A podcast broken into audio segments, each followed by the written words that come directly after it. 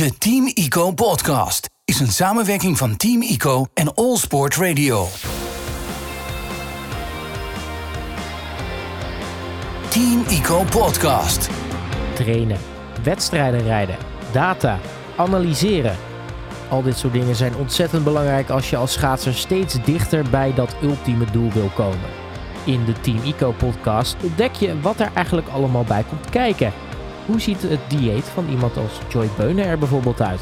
Welke trainingsdata wordt er geanalyseerd en hoe leidt dat tot betere prestaties? En hoe bereidt Bart Swink zich eigenlijk voor op een WK Maastart? In deze twaalfdelige podcastserie nemen we je mee achter de schermen bij Team ICO en krijg je een uniek inzicht in hoe de wereld van de schaatsers, coaches en begeleidingsstaf werkt. Welkom bij de Team ICO podcast. Team ICO podcast. In deze derde aflevering van de Team ICO podcast gaat het over data. In deze moderne tijd wordt er van alles gemeten, van wattages op de fiets tot lactaat in het bloed. Het verzamelen, analyseren en verwerken van data is dan ook ontzettend belangrijk om steeds beter te worden. In deze aflevering praat ik met trainer Erik Bouwman en performance coach Jacob Veenstra over hoe deze kant van de sport in zijn werk gaat. En met schaatser Gijs Ersters over hoe zij dit eigenlijk als atleet ervaren. Team ICO podcast. Data. Bij mij aangeschoven is eh, Erik Bouwman, een van eh, de coaches van eh, Team ICO. Erik, welkom in de uitzending. Dankjewel. Ja, data is, is van ontzettend belang, denk ik, als je een team wil eh, nou ja, monitoren, wil verbeteren. Meten is weten, zeggen ze ook Ja. allemaal, om maar even een, een dooddoener erin te slingeren. Maar wat, wat is voor jou nou zo belangrijk aan data als, als trainer zijnde? Eh, nou ja, de belasting en de load van iedere sporter controleren. En het allerbelangrijkste is natuurlijk om ook aan de hand van de data in te grijpen wanneer mogelijk. Want de data verzamelen is leuk, maar de, de kunst is om ze ook goed te gebruiken. Lijkt me dat vrij ingewikkeld, want je kunt natuurlijk meten, maar je moet natuurlijk ook uiteindelijk de data eh, nou ja, analyseren en kunnen omzetten in iets, iets bruikbaars, iets, iets tastbaars. Ja, precies. En dat, eh, ik, ik denk, en dat, dat is echt een stukje. Waar ik, het is nu mijn vierde jaar, wordt dit bij Team ICO. Ik heb natuurlijk eh, vroeger eh, Team VPZ gedaan, Jong Oranje, de Koreaanse schaatsers in, eh, in Duitsland. Maar juist in het stukje data, in de, de manier waarop wij monitoren. Met ook behulp van, van Training Peaks. En vooral ook door de inbreng van Jacob Veenstra. Ja, moet ik wel echt zeggen, dat is echt. echt een, zijn we echt een weg ingeslagen en heb ik mezelf ook weer zo ontwikkeld. daar word ik echt gigantisch enthousiast van. Want ik denk dat de manier waarop wij nu monitoren eh, echt op een heel hoog niveau staat. Nou ja, dan, dan zou ik zeggen, vertel, wat, waar halen jullie dan die data zeg maar, vandaan? Ja, nou, eh, wat, wat wij doen. eh schaatsen is natuurlijk heel complex. Want het draait niet alleen maar om, om het fysieke gedeelte. Maar bij schaatsen komt er natuurlijk ook het technische aspect naar voren. Het Ja. mentale aspect en het tactische aspect. Dus dat maakt het wel heel complex. Want tactisch, mentaal en technisch is heel moeilijk te meten. Maar het fysieke wel. En daar gaan we het nu natuurlijk ook eh, over hebben. Maar ik wil het wel gezegd hebben. Want in principe, eh, je kan fysiek nog zo goed zijn. Maar krijg je het technisch niet voor elkaar. Dan kan je het fysieke ook niet benutten. Nee. En dat geldt ook voor tactisch. Als je te hard een, eh, een wedstrijd invliegt, dan haal je de finish niet, ook al ben je fysiek nog zo goed. En ook eh, mentaal, als je heel erg goed bent, maar je praat jezelf de put in en je staat aan de start van eh, ik kan het niet.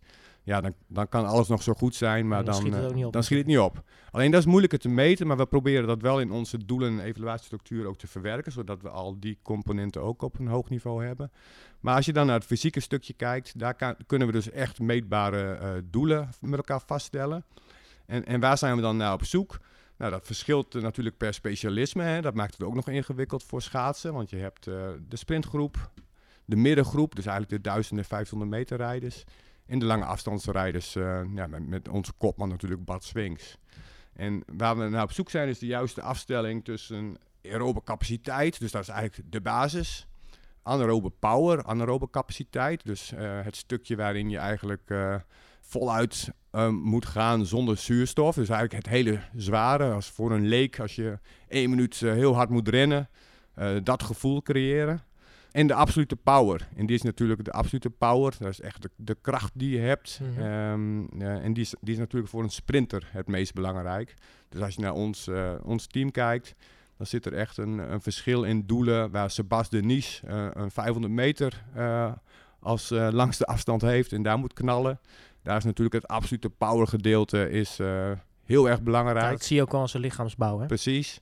En voor de, ja, om Bart Swinkma als voorbeeld te noemen, daar, uh, daar moet die basis natuurlijk enorm zijn. En daar zijn we heel erg bezig om, uh, om de drimpel heet dat. Dus eigenlijk het moment dat je niet meer uh, alles met, met zuurstof kan doen. Dus met een zuurstofschuld gaat werken. Dus dat je verzuring ingaat en het zwaarder gaat worden. En dat je het niet heel lang meer vol kan houden om die te verhogen. Nou, dat, zoals gezegd hebben we in, in Training Peaks verzamelen we alle data die kan ook precies uh, aan de hand van uh, enkele weken training kan die de zones bepalen. Aan de hand van die zones krijgen de, de sporters in hun app ook iedere dag hun, hun training helemaal uh, gespecificeerd. En, en, die kunnen precies de wattages fietsen in verschillende blokken die ze moeten fietsen aan de hand van de data die we binnenkrijgen. Dat checken we dan ook in het veld nog met lactaatmetingen.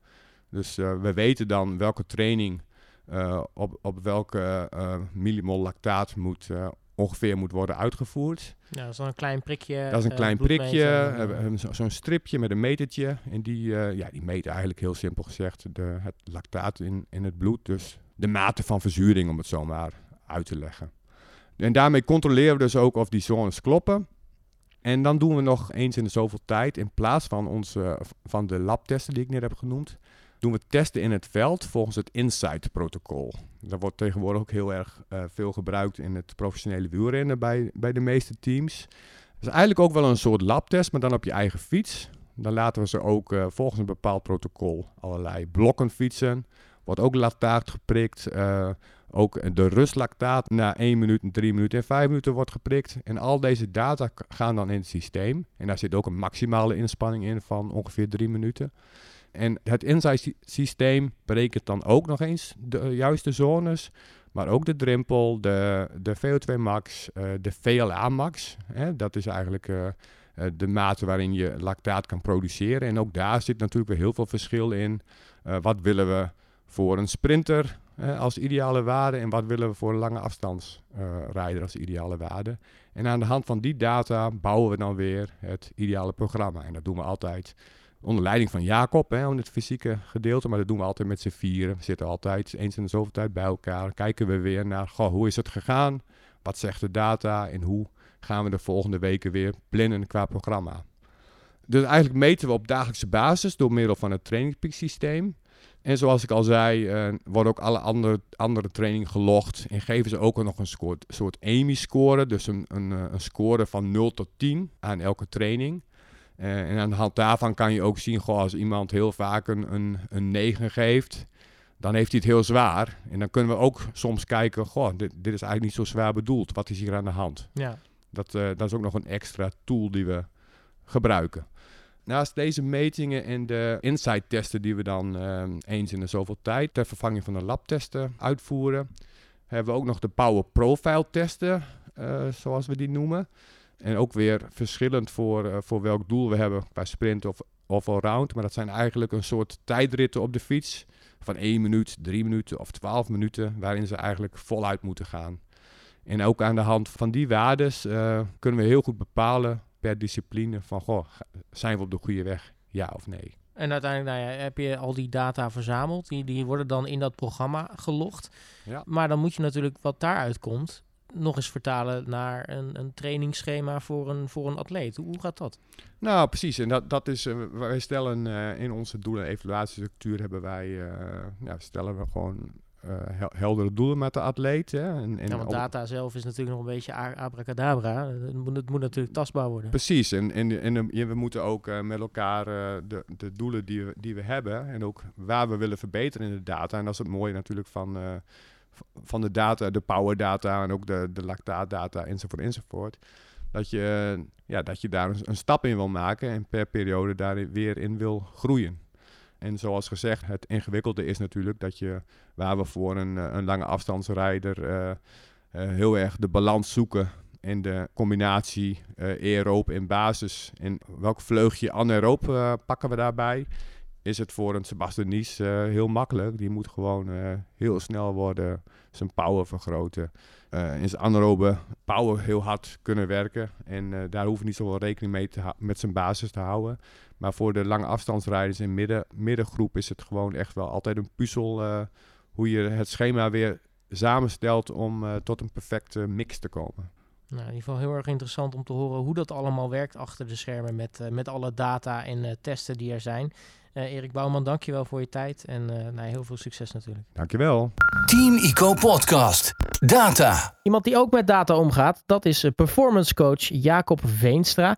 Um, Jacob, welkom in de podcast. Dankjewel Robert, leuk om te zijn. Die rol van jou, hè? performance coach. Wat, wat houdt dat nou precies in eigenlijk? Uh, waar het om gaat is dat ik me voornamelijk bezig hou met de fysieke lijn. Dus alles wat er omheen gebeurt, ik kijk naar uh, wat sporters doen, hè, vooral het inspanning fysiologische gedeelte. Ik heb de meeste input op hun uh, fietstraining, op hun krachttrainingen, eigenlijk op alle trainingen die niet op het ijs zijn. En daarnaast probeer ik ook wel spanningspartner te zijn voor de, voor de schaatstrainers, uh, voor hetgene wat er op het ijs gebeurt. Hoe gebruik jij data en, en wat meet jij precies ten opzichte van bijvoorbeeld nou ja, Erik Bouwman, die dan meer schaatstrainer is? Je probeert eigenlijk te kijken naar wat gebeurt er eigenlijk zonder dat de data leidend wordt? Dus bijvoorbeeld, eh, ze gaan fietstrainingen eh, fietsen bijna eigenlijk het hele jaar door. Nou, met eh, de mogelijkheden die we nu hebben, met onze partners zoals Giant, met de powerpedalen uh, vanuit Garmin, de Garmin headsets, Training Peaks, nou, et cetera, et cetera. Ja, van elke trap heb je eigenlijk inzicht wat ze doen. Van trapfrequenties tot powerdata tot hartslagmetingen tot. En we doen ook lactaatmetingen. Dat doen we natuurlijk op het ijs, dat doen we met de fiets. Dat doen we ook indoor. We hebben een nieuwe partner met True Kinetics, die indoor trainers leveren. Zowel een fiets als een, iets waar je je eigen fiets op kan zetten. Waardoor je eigenlijk ook door het hele jaar heen uh, al die data kan blijven verzamelen. En, en aan mij dan een beetje de rol is om dan die hele grote pak met data uh, te kijken van nou, hè, wat zijn de trends? Bijvoorbeeld is je verhouding tussen je hartslag en je wattage, hè, datgene wat je trapt. Um, hoe verhoudt zich tot elkaar en hoe is dat nu ten opzichte van een tijdje geleden en hoe fit ben je eigenlijk? Of eventueel ook uh, testen te doen om uh, daar dan weer te kijken van nou, hoe gaat die en hoe is jouw fitheid in de verschillende nou, energiesystemen op dit moment. Ehm, juist als het goed gaat en soms als het wat minder gaat. Je krijgt die data tot je, die analyseer je dan. Uiteindelijk komen daar data-doelen uit. Hoe formuleer je die? Hoe, zorg je nou dat, dat hetgene wat je, wat je binnenkrijgt, dat je dat goed kan vertalen naar een, een specifiek doel? In de zomer is dat wat makkelijker en dan hangt het heel erg af van, ik denk een beetje in een soort van matrixvorm, dat aan de ene kant heb je nou, waar de sport vandaan komt, dus wat hij de afgelopen jaren heeft gedaan. Het soort atleet wat het is. Dus is iemand heel snel of is iemand heel van nature meer een duuratleet. En hetgene waar hij heen wil. Dus dat, wat een, een 5 kilometer van je vraagt is wat anders dan wat een 500 meter van je vraagt. Dat, dat zie je ook heel mooi in de atleten Sebas en in Jesse als, twee voorbeelden. En wat je meet, of waar je je dan op focust qua eh, datadoelen, is dan ook wat anders. En voor uh, Sebas kan het zijn dat het uh, heel belangrijk is om zijn sprintwaardes, dus zeggen zijn 5 seconden sprintwaarde op een fiets, zijn 30 seconden sprintwaarde op de fiets, om die zo hoog mogelijk te krijgen. En daaraan gekoppeld ook van oké, hoeveel power, uh, hoeveel vermogen, hoeveel snelheid kan hij ontwikkelen met een, bijvoorbeeld een squat of met een deadlift of met een sprong. Hoe hoog kan hij springen? Terwijl voor uh, Jesse het veel belangrijker kan zijn om zich te focussen op van nou, hoe goed kan ik mijn duurvermogen eigenlijk verbeteren. Dus hoe goed kan ik bijvoorbeeld mijn vetverbranding aanspreken. En wat hij dan bijvoorbeeld weer doet door heel veel fietskilometers te maken in, in een heel rustig tempo. En dus waar ik uh, Sebas meer moet uh, prikkelen om ervoor te zorgen van nou, oké, je moet rust nemen, zodat als het snel moet, dan moet het echt zo snel mogelijk. Mm En dat wil ik eigenlijk dat je zoveel mogelijk doet. Is het voor Jesse veel belangrijker dat ik wil van, nou, je, je, moet eigenlijk niet te hard gaan. Want ik heb van jou nodig dat je in staat bent om dag in dag uit, week in week uit, en die duurtrainingen te kunnen doen en uit te bouwen. Wat is dan bijvoorbeeld een, concreet doel wat je dan uh, zo'n atleet kan meegeven bij een training?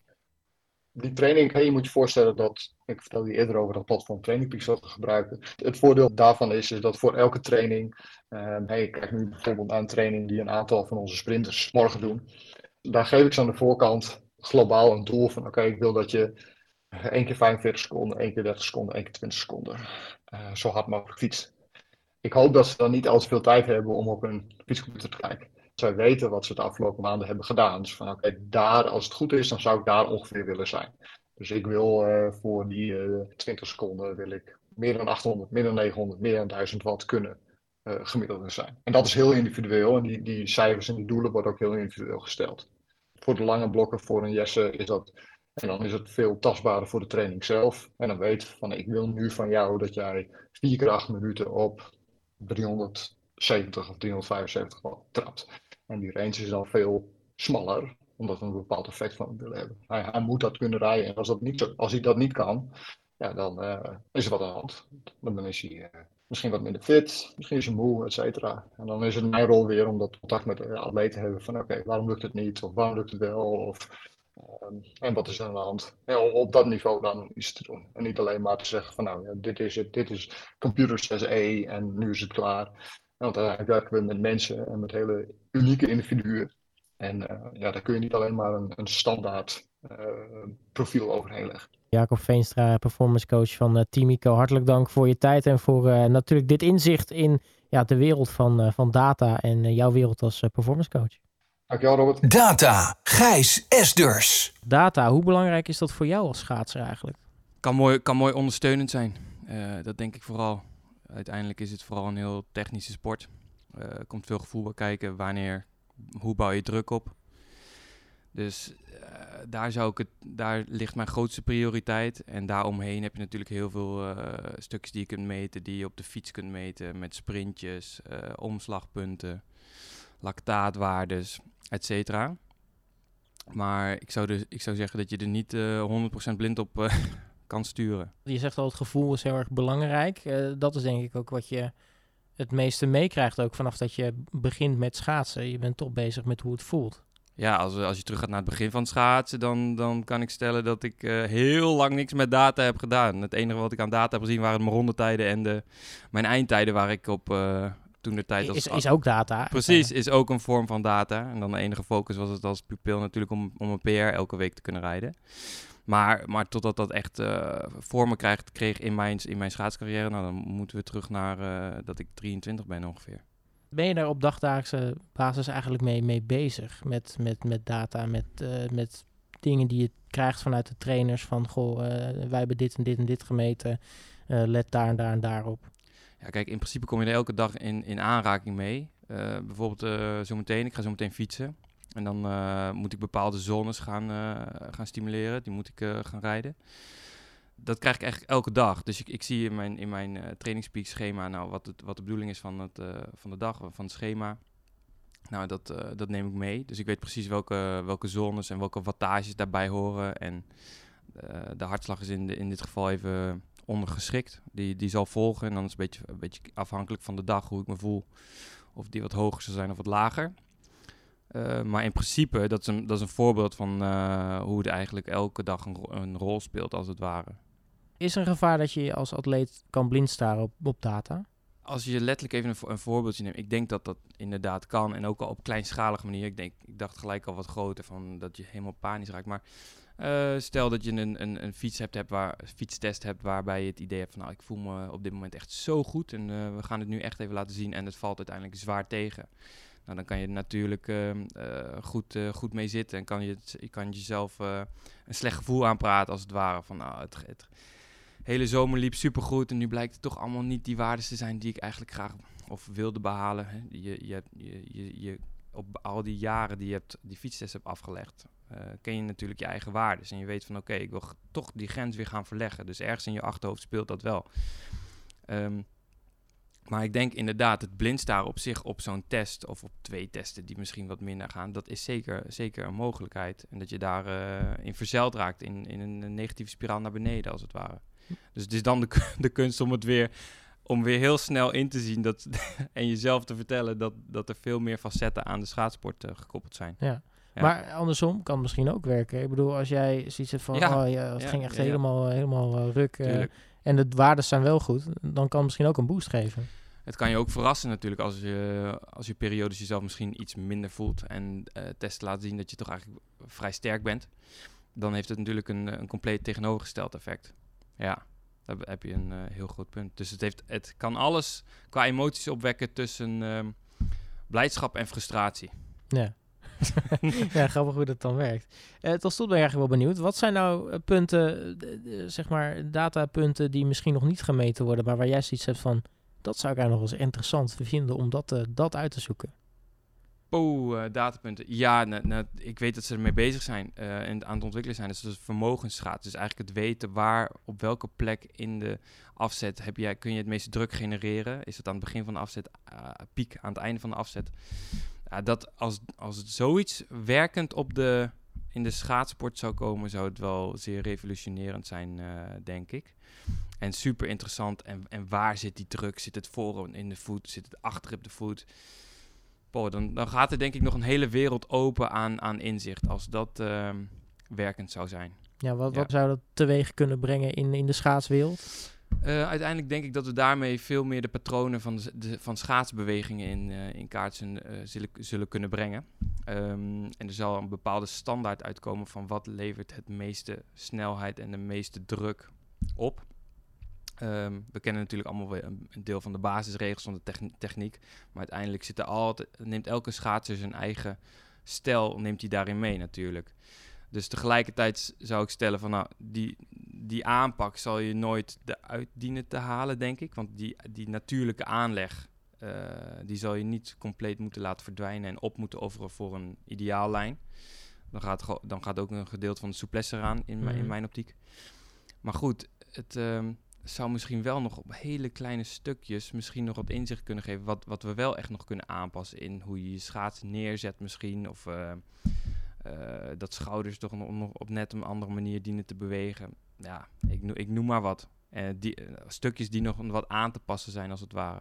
Ja. Maar niet de stijl van de schaatsen te ontnemen als het ware. Ja, ja. Ah, interessant. Uh, ja, wie weet dat dat uh, er nog... Wie weet, ze zijn ermee bezig. Misschien zijn de ja. ontwikkelingen al veel verder dan ik denk. Dus wat dat betreft Misschien zien we komend, komend jaar ze al voorbij komen. Nou, wie weet ben jij dan de eerste die vooraan staat. ik sta wel vooraan, ja. Hey Gijs Esters, mag ik je danken voor, voor je inzicht hierin en uh, natuurlijk veel succes. Dank je. Team Ico Podcast. Tot zover deze derde aflevering. Volgende week staat de voeding centraal in deze podcast. We spreken met toppers Bart Swings en Joy Beunen over hun dieet. Maar ook met Jade Groenewoud, die het schaatsen met een studie voeding en diëtiek combineert. Tot zover deze aflevering van de Team ICO podcast. Wil je op de hoogte blijven van de ontwikkelingen rondom het team? Kijk dan op teamico.nl.